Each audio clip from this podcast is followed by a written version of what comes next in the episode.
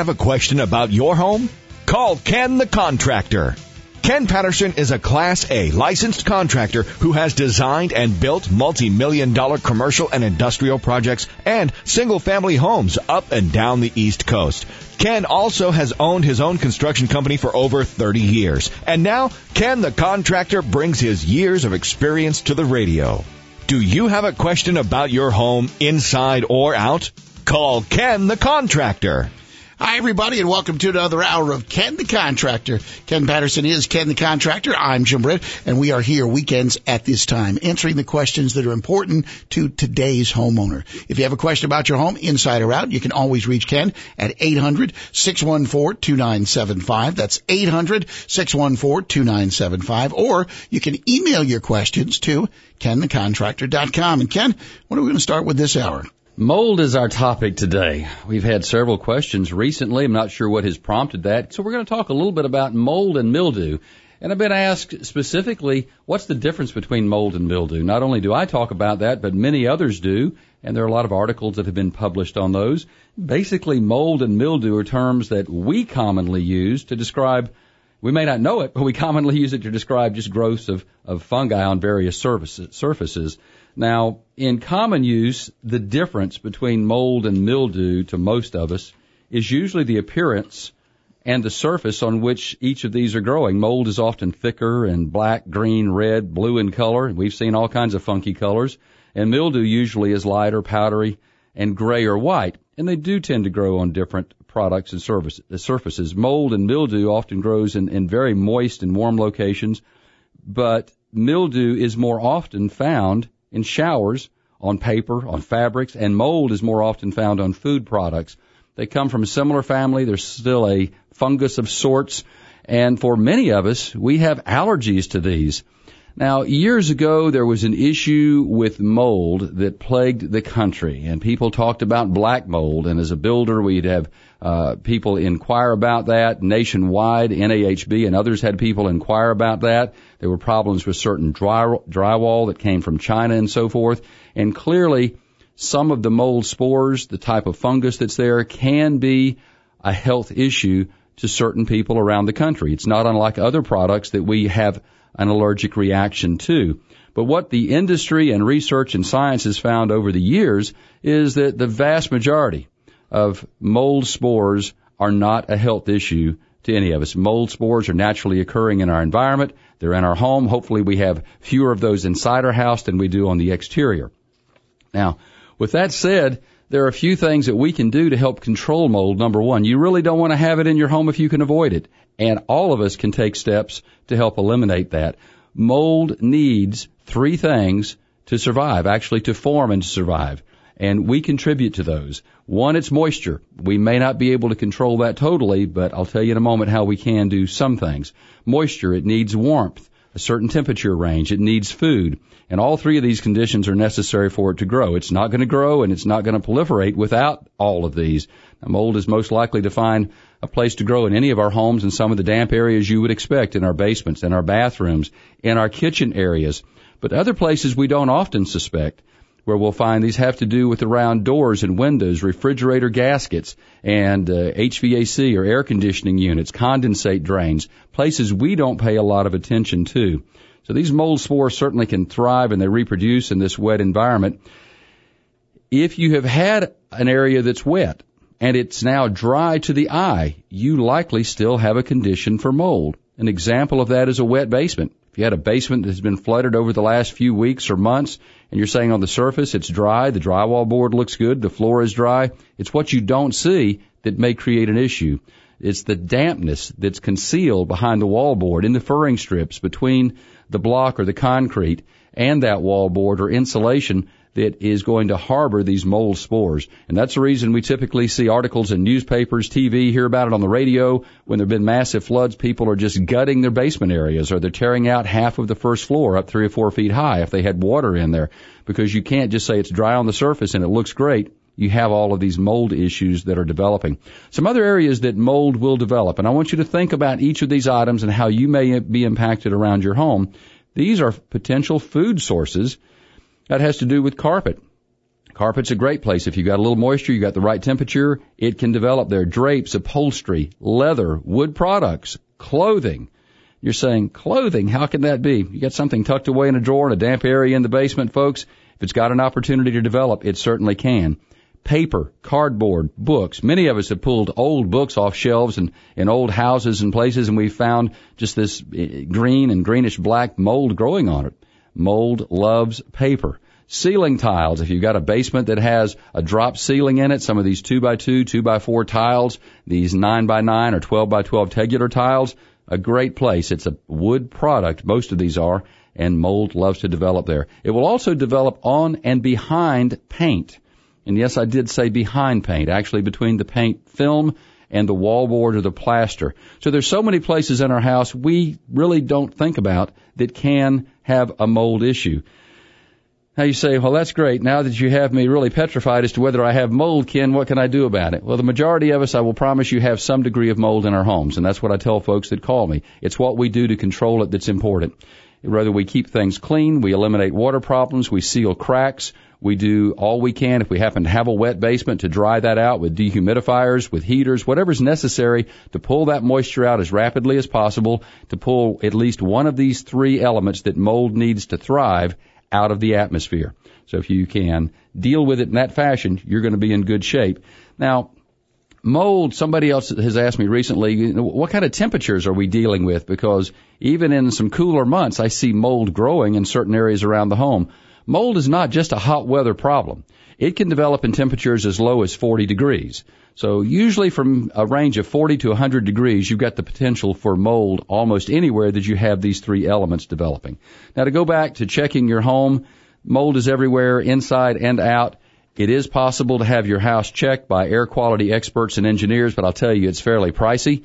The easier thing, I think, for all of us to do is certainly pay attention to the areas I've already mentioned. Do we have condensate drain leaks around our HVAC pan? Are we holding water in the drain pan where we shouldn't be? It should be discharged. Do we have problems around uh, any plumbing fixtures? Do we have leaks in our basement? Do we have outside cold air coming in that's creating a condensate problem in colder months? And so it now has warmth and has created some condensation on the inside and that's causing mold. Take a little bit of time, pay attention to your house, and solve these problems, and you'll find that as a rule, the majority of us will not have any issue at all. But you need to stop it when you see it. If you allow it to continue, you don't pay attention to it, whether it's your crawl space, basement, whatever, then it's going to grow at an exponential rate. You put more mold spores in the air, and you have a greater opportunity to have some type of allergic reaction. So do yourself a favor. It's not the big issue that many of us thought it was years ago. It can be but we can control much of what goes on inside our home in terms of controlling mold and mildew.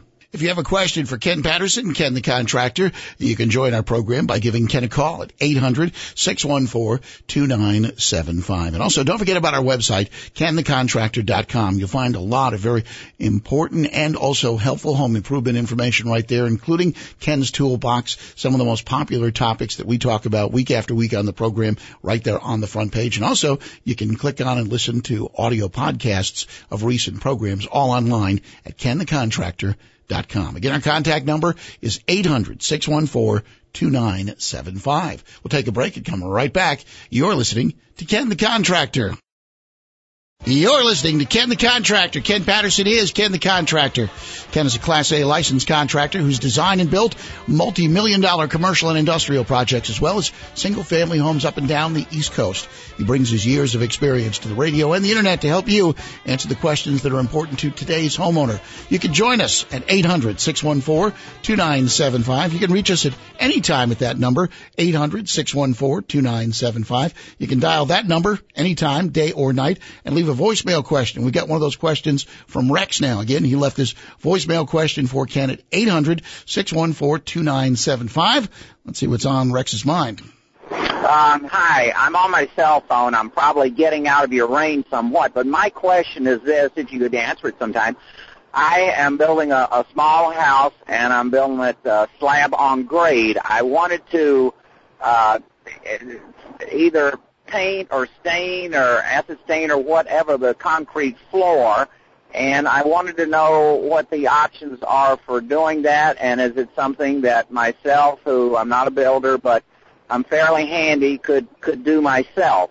Um, again, what are the options for you know coloring uh, the the concrete if it's already poured? I didn't do the colored concrete, you know, when I poured it, but I want to stain the floor or you know make it decorative in some way to match go with the rest of the house. Uh, and I want to know uh, what are the options in that regard, and is it something that the homeowner myself uh, that I could that I could do, or should I get it contracted out? Thanks. Bye. Well, there are two or three questions all in that one. And for all of you listening out there, you're probably saying, you know, I've wondered this myself from time to time, so I'm glad he brought this up. Let's talk a little bit about some options that you have first. Forget about doing it yourself or hiring someone. Let's just talk about options for making concrete look like something other than the, the ugly raw concrete that you're accustomed to seeing in sidewalks and driveway. You don't necessarily want to bring that inside your house. But he asked about staining, and that certainly is an option. There are several different types of stain, and that includes just a solid stain that you apply with a roller or brush that only penetrates the surface of the concrete. There's what's referred to as an acid stained concrete that's a little more involved, and that tends to penetrate the concrete and leave a variegated color or shading to the top. There's also a sprayed concrete overlay and some of these are used around pool areas, not to be mistaken with a cool deck, but it's also commonly used in patios and other locations that are, that tend to be general use spaces. Then there's a stamped concrete overlay, and that's for those of you with existing driveways, even interior of your home. It's a, it may be a quarter or three eight, three eighths inch product that's applied that will yield different colors, different textures, different patterns for you. You can move beyond that, and if you're pouring new, which he said he was not, his concrete's already down, you do have some options of colored concrete, and that's where the coloring is actually mixed at the plant and batched in the truck. So when you pour it, that color is all the way through that concrete. And then we can move beyond that and go to a stamped concrete, which introduces a color as well as pattern and texture. You can have it look like slate uh, a tile, any other item that the, the tools are made to mimic, if you will, in a stamped concrete. And then there are applied products. Uh, a granite coat epoxy chip floor is one. Now this is pretty pricey, but it's one that makes that concrete, that existing floor, look like g- polished granite or terrazzo floor. And it can be applied over existing slabs as well. And then there's one that has become quite popular in many of our retail stores, especially, and that is simply polished concrete. You say, what is that? Well, it's concrete that is finished with a hard steel trowel finish. It's extremely smooth, and then it is just what it sounds like. It is polished with particular devices. It may be uh, some some diamond bits and other things that go with that to actually bring out a sheen on that. You can almost see your face in it. It is just natural concrete. Nothing special has been done to the mix in most cases, but it is highly polished. It's just like polishing a stone. Anyway, those are some of the options that you have for concrete. Now let's go back to the second part of your question. You're thinking about staining this existing slab, and is it something you can do yourself? Many of the items that I just mentioned either need to be done when the concrete's being placed, which is not an option for Rex here, or it's something that you may need to consider an expert, a professional contractor, bring them in and have them do that but to simply do either staining, painting, or even the acid stained concrete. I think most homeowners, if you've got a basic working knowledge of hand tools and you can read instructions and follow safety standards, this is something I would encourage you to tackle if you're up to it. But I'd always encourage you to take a space, maybe a closet or someplace out of the area, out of the way that's not in general view and experiment with it before you just go out and tackle a, a 15 by 30 floor and you find it didn't look too good when you were wrapped up. Always experiment, practice a little bit first. But let's talk a little bit about the acid stained concrete, which has become so popular not only for do-it-yourselfers, but in the commercial world today as well. This is not unlike painting all of the work is really in the prep. It's not in applying the stain. It's not in applying the seal coat. It's not in the cleanup. It is in the prep. So step number one is going to be key. First, you've got to clean the floor, and this can include everything from grinding the concrete with diamond grinders. These are diamond blades that are on there to get rid of rough surfaces, to get a good smooth finish on that. And then obviously cleaning the floor so that it's dust free when it's all said and done. Now, if you have some severely damaged spots, you're going to want to patch those before you do the grinding. And Quikrete and other companies manufacture high quality concrete patches that, when applied properly, stay in place and do their job. So take care of the damage area that's there first. And secondly, uh, after you have everything prepped, and of course during that, you want to cover any walls or areas you don't want to damage as a result of your operation. Then you want to spray on the stain and you've got many to choose from from many manufacturers in terms of colors. You want to let that sit, depending on uh, the color and how well it penetrates. You're going to come back the following day, and you're going to pull up any loose area or residue. You're going to let that sit for another day, allow that to dry. Then you're going to come back and apply seal coat. And there are all kinds of seal coats from an easy spray on water base to an epoxy coat that gives you a, a, a, a quite a thickness of finish on that that's used in a lot of the commercial operations. But you have all kinds of options. So Rex, I think first, uh, you know, I've told you some of the options that are there. Secondly, I'm telling you that, yeah, this is something you can do yourself if you have a basic working knowledge of paint and construction and you're ready to get up and go for it. I would encourage you to tackle this and do it. For those of you that have called from time to time that have basement issues that are wet every two or three, five years, you get a little water on those. This would be a good option. Now I've mentioned that to many of you. But this is something I want to bring up one more time. If you don't want to put carpet down, you don't want to have floor tile in place, think about this. One more option. Ken Patterson is Ken the contractor, and he's here to take your calls, 800-614-2975. And I was in New York City this past week, and concrete is everywhere. Everywhere. But I was really amazed at some of the places that I did go, particularly uh, some of the uh, areas that have high traffic public areas, the different ways in which they do handle this concrete now, dramatically different, particularly in some of the newer buildings. Well, the American Concrete Institute and the industry as a whole over the last two decades especially has, has determined we've got to do something other than just sell concrete for structure. How can we bring this inside the home, inside the office building and make it a finished product? And there are dozens and dozens of methods and products, techniques, colors, and finishes that can be used to make this the end product, that it's also your structure, it's your floor, you walk on it, but the finish is there. No floor tile to be added, no carpet. You're not putting another layer on top, which is terrazzo when you're doing that. It's another layer on top of a concrete substrate. You're not having to spend that kind of money. And the sky, I should say the floor, but the sky is the limit in terms of idea and imagination and colors and textures and patterns.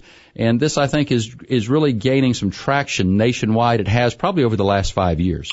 We're going to take a break and we'll come back. Again, if you have a question for Ken, here's our number. It's 800-614-2975. That's 800-614-2975. You're listening Ken the Contractor. You're listening to Ken the Contractor. Ken Patterson is a Class A licensed contractor who's designed and built multi-million dollar commercial and industrial projects as well as single family homes up and down the East Coast. He brings his years of experience to the radio and the internet right now to help you deal with the projects you're working on around your house. A house is what you build. A home is what you make it. You can reach us at 800-614-2975. That's 800-614-2975. You can also post your questions online at Ken's website. That's Ken the contractor.com. Many of many of you out there continue to talk about building with sustainable products, those that can easily be replaced through wood products, uh, items that are not going to expire, meaning that once we use them up, like oil reserves, they're gone, and that's the end of it. So if you're thinking about building or renovating with sustainable or green technology, what I want you to do is take a moment and listen to my conversation with architect Fred Esch. Fred's going to talk to us a little bit about environmental design. Now, Fred, you are on the cutting edge when it comes to architectural design, designs that are environmentally friendly, but you're not new to this. Tell us a little bit about your background and your evolution with the overall green movement in home construction. Yeah, I've actually been doing this work for about 30 years. I uh, my roots are up in northern Maine, where I bought about 250 acres up there, a, a, former water mill site, and we restored the old water mill and generated electricity to power our woodworking machinery and equipment. And so I've been doing uh, green design really consecutively ever since. A few things that I see that really pique my interest. One is called holistic, organic, sustainable design. Explain to us, what is that? Well, first of all, holistic means when the design is done, you really take every element into consideration simultaneously. So it's not a linear process where you, you kind of work from one thing to another, but you really try to factor everything in in terms of solar, energy efficiency, using non-toxic materials, certainly the client's budget, the site, everything, you take that all into account simultaneously, which results in a holistic design. Now, by organic, what I mean by that is a lot of the styles uh, and the designs are not stylistically organic necessarily so much as they are literally organic using materials like vegetated living roof systems, straw bale construction, timber frame. So you're really using organic materials as compared to processed, you know, plastics and petroleum based products. Sustainable simply means all of these systems are sustainable in the long run, that they are systems that can never become obsolete. They're self-maintaining, self-renewing, self-regenerating living systems. One of the key questions that I have has to do with cost, not only on typical energy efficiency items, but when it comes to looking at an entire structure. When people look at green design, and you're taking the entire approach, and again I'll use your phrase, the holistic, sustainable design that's here, should they anticipate uh, paying far more than the average house, or is this something that's more affordable than most people think? I think the latter. It's much more affordable. I think in the past that has been somewhat the case that to try to do something alternative would might be 20% or more than conventional construction. But over the years, I've learned a lot of techniques, and there are are new ways to do it so that today the cost is uh, for to do something green or sustainable really is not necessarily any more expensive than conventional construction. And this was and I'm talking about just the front end initial cost. If you factor in the life cycle cost of the building which are monthly heating bills cooling bills are going to be then it certainly is an investment from which you're going to get a very quick return. The net result is that it's actually less expensive in the long run than conventional construction Clearly, this is something I'd recommend as a builder that anyone interested in green building investigate on the front side. And I will also tell you that not every builder out there has their business keyed to green building. So you may want to look for an architect that specializes in that, such as as Fred. You may also want to find a builder that has a strong background in, in green building. These two together will allow you to spend the least amount of money and end up with the best possible product, in my experience. Fred, thank you for joining us today. We appreciate the feedback and hopefully this will instill a little confidence in some of the folks out there who are saying, I'd like to build green, but I don't know where to start and I really don't understand it. You've provided a lot of helpful information. Thank you. I appreciate it. You know, Fred's well known in his field. He really is a specialist when it comes to designing for sustainable buildings. And no matter where you live, he encourages, and I do as well, that you seek out somebody that has a background in this, not only your architect, but also your builder. Now, there's a lot more that Fred has to bring to the table about this, and you can hear the rest of it on my website, kenthecontractor.com. You know, that one word, sustainability, is something now we're seeing in so many different areas, and I'm imagining most communities uh, where people are listening to this program today, you've got folks who are involved in that particular movement, uh, whether it's with utilizing local foods, sustainable food, sustainable agriculture, uh, and also sustainable living. It's remarkable. A lot of stuff that we used to toss out is now being used in one way or another, whether it's as a building product or whether it's as a, a food source or a fuel source.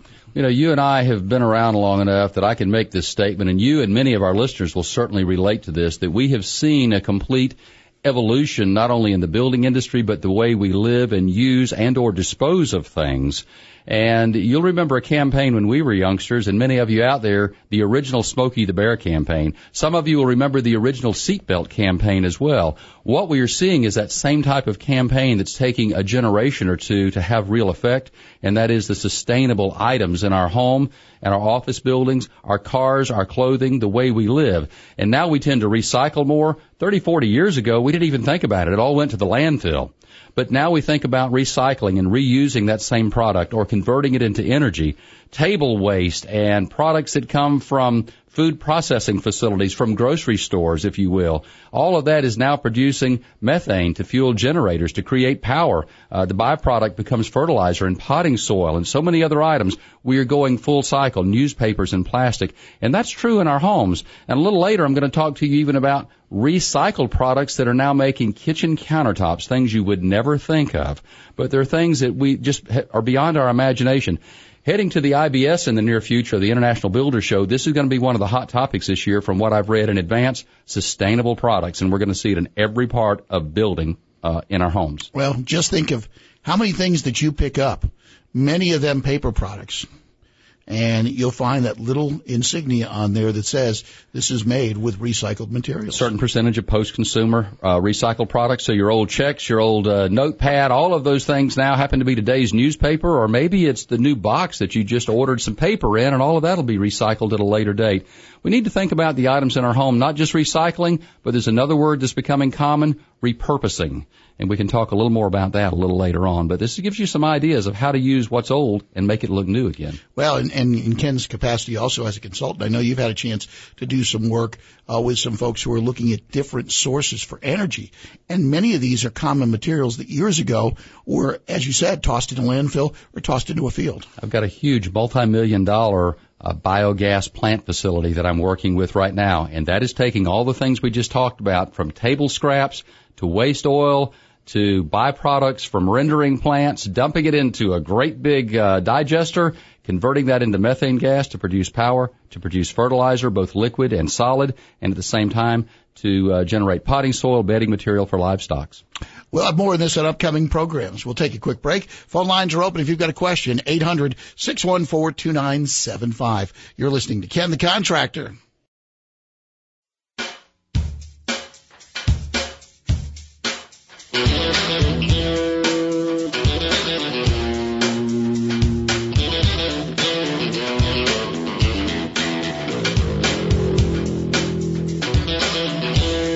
Welcome back. Ken Patterson is Ken the Contractor. He's right here, ready to take your calls. You have a question about your home, inside or out? Give us a call. Ken's right here to help at 800 614 2975. That's 800 614 2975. And also, you can post your questions online at kenthecontractor.com. Our next question comes to us from Marie in Texas. You know, people hit the site from all over the nation with all kinds of questions. A lot of them are repeat from things we've already answered. And uh, fencing is certainly no exception. But as you said, we get more fencing questions out of Texas. So I, I haven't really decided. Does that mean that there are issues with neighbors or there are issues with cattle crossing ranges? What's the old line about good fences, good neighbors? Make good neighbors. So apparently there are a lot of good neighbors in Texas. But this is what I thought I'd bring to air rather than just answer on the website because it's a little unusual and many of you may not have thought much about this. But this is an individual who wants to do a fence herself. That's not what's unusual. Let me read the question. It says, I'm 60 years old and I'm going to redo my fence all around the backyard on my own. I'm considering the following. Eight foot tall. Now I said eight, not six. Most of you are accustomed to seeing six foot high privacy fences. She says eight foot tall privacy panels held by metal fence posts, so they'll be steel posts, which happen to be the requirements of her city. Apparently she can't use wood posts, they must be steel using a HardiePlank type backer, 4 by 8 sheets. So this is a 4 by 8 siding member. And for those of you that don't know, uh, HardieBacker or HardiePlank, these are, that's a brand name. There are many other names out there that it's a pre-finished product designed to be in the weather for a long period of time without maintenance on it. And she said held with outdoor screws, so those should be at least galvanized, on uh, horiz- four horizontal two by fours or two by sixes installed every two feet. So she thought this out. She realizes obviously that by code or her local ordinance, she has to have steel post. She also knows she has to have horizontal members to mount this solid sheeting to, and she's looking at two by fours or two by sixes every two feet on that. And here are her real questions, and we're going to talk a little bit about this and offer some direction. Said one, how deep should I bury the post in concrete for this eight foot tall fence? Two, how thick or gauge, what a gauge should I use for the metal post? Uh, should I use against these Texas high winds to hold the backer board sheets in place? And three, how far apart should the post be? Now, I certainly have to give Marie credit that she has thought about all of the elements that are important in a structure. Because the first thing I have to tell Marie and others here is that this really is more than a fence. It becomes an unsupported wall the fact that it is solid. Air cannot move through this as it does in open slats. Even if there's just a quarter inch between your slats, when you have wind, air can still move through those slats. This is no different than standing up a house wall on a slab and having no support, no horizontal support at the top, the ends, anywhere else of any substance. Meaning that it is susceptible to the wind load, which is much lower at the ground level and it increases with every foot as you go above the ground. So by the time you hit eight feet, you may have something that's two miles an hour at the bottom, maybe 10 miles an hour at the top of this eight foot area. That's the biggest single thing I think that Marie needs to consider and anybody with an eight foot fence as far as the structure goes. So here are my comments as a builder. And then I'm going to suggest to you that for your area, it may be wise to spend a couple of hundred dollars with an engineer to give you the very basics. They don't have to draw it out and make it look pretty, but they can run some calculations or they may know from experience that because you're in a 30 mile an hour wind area, an 80, 100 mile an hour wind zone, maybe you're in an area subject to snow drifting. That can be a detriment to your fence as well. They will determine the information I'm going to give you, but I'm going to share with you some experience, and that's all this is. That I would put those posts in the ground a bare minimum of 36 inches. A lot of you out there would argue with me and say two feet. Two feet is not sufficient when you look at the wind load on an eight foot high structure, and that's what this is, and buried in concrete. For me, if I'm doing it honestly, I'm going to put it four feet in the ground because you're going to buy these in in uh, two foot increments when you're buying the post. So why are you going to have a cutoff of a foot? I'd put four feet in the ground, pour concrete around that post, and I would be doing this at six feet on center, not eight feet, and I would be using a minimum two and a half inch diameter 12 or 14 gauge support post. When you look at chain link fence, you're dealing with 18 gauge and some lighter. So you want to go heavier on this gauge because of this wind load. And as I said, six feet max on center with these posts. Be sure they're poured in concrete, they're set up, and that you're using the horizontal members tied to the post with a galvanized or a, a screw that will not break down over time in the weather. And then you want to apply your Hardie board, your other members with the same thing because again, it's catching the wind. That's the biggest single factor. It's not just about having your fence stand up, but it's also about protecting yourself and your neighbors from wind damage. And for those who didn't hear at the beginning, Maria's in Texas. She's in Texas. And depending on if she is sitting in the, some of those famous Texas flatlands, I, I know I'm amazed in my little neighborhood where I live the difference in the wind which sweeps through certain areas. Uh, and I've got I've got a whole host of pine trees which act as a wind block on on one side. And I'm amazed that I can walk through on a windy day just different portions of my yard and feel the difference in the strength of that wind because you've got the pine trees in one place, I've got fence in the other, and something else. You've got houses, you've got structures. But if you're sitting in the middle of a field someplace, nothing to stop it. Nothing to stop it. You can only imagine the force that that fence is going to have to withstand. You know, she recognizes that based on the questions she raises and the way she couches all of those. She she understands that she can't just put something in the ground and expect it to stand there and look good for a long period of time. One of the things that's unusual about this is the height of the fence. Now I have relatives from from and to living. it sounds like a fort. Yeah, it does. You say I have relatives from and living in Texas, and they tell me that everything is bigger and better in yes. Texas. So maybe that's true with an eight foot fence. But for most of you listening out there, especially if you're in a subdivision or even if you're not, many of your county ordinances or city or town ordinances will limit your fence height to six feet. That's the reason I started this out saying this is unusual, eight feet in height, and it really becomes more of an unsupported wall. That's why I think you need to get into some engineering, basic engineering principles. If you're going to spend a bunch of money on materials and your labor, to spend an extra $200 and know that it's done for your locality. Because what works in Texas may be different in New England or South Florida or South Carolina. You may not need to spend that level of money to do something that tall if you're permitted to do it. And one thing that Ken constantly hits on on this show is get yourself a bunch of bids. I found this out years ago when I had to put a fence in, was putting a pool up for my kids, and insurance said, and the local code said you got to have a fence. So I started in the spring making phone calls to fencing companies. I couldn't find anybody who told me that they couldn't be there till August or September. And then the huge differences in the projected cost. Uh, the only other time I've encountered it is when I was looking to pave a driveway and there were thousands of dollars of difference for basically the same product. But but you would have thought, looking at the price, that the scope of work was completely different. The quantities, the lineal footage, all of those things, and that's why we talk about this constantly. And even in in Marie's case, she is looking to do the work herself, and that's fine if you're capable. But she's still going to be buying probably a few thousand dollars in materials. I, as a professional builder, will be taking competitive bids because when you understand how supply houses work, you know that it, it might be your buddy that's there, but it's based on their inventory, what they paid for it, how long they've had it in, as to what they have to charge you for that. And you may find somebody with a little older inventory. It could be just a week or two, but where they purchased it at a lesser price, you get a better bargain. And I can't tell you the admiration I have for Marie because I've dug some fence post holes in my life and let me tell you, you think 24 inches is deep. Yeah.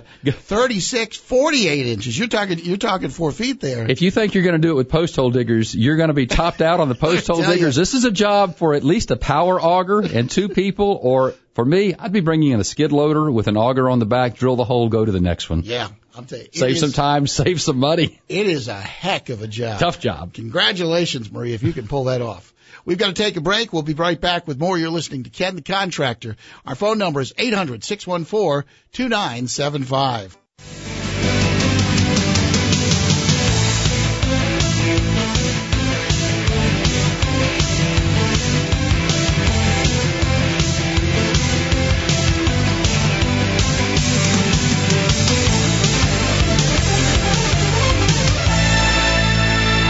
You've been listening to Ken the Contractor. Every weekend at this time, Ken the Contractor, Ken Patterson is here taking your calls. Don't forget, you can friend Ken on Facebook at Ken the Contractor and follow him on Twitter at Ken Answers. And if you're looking for home improvement information at any time, go to KenTheContractor.com.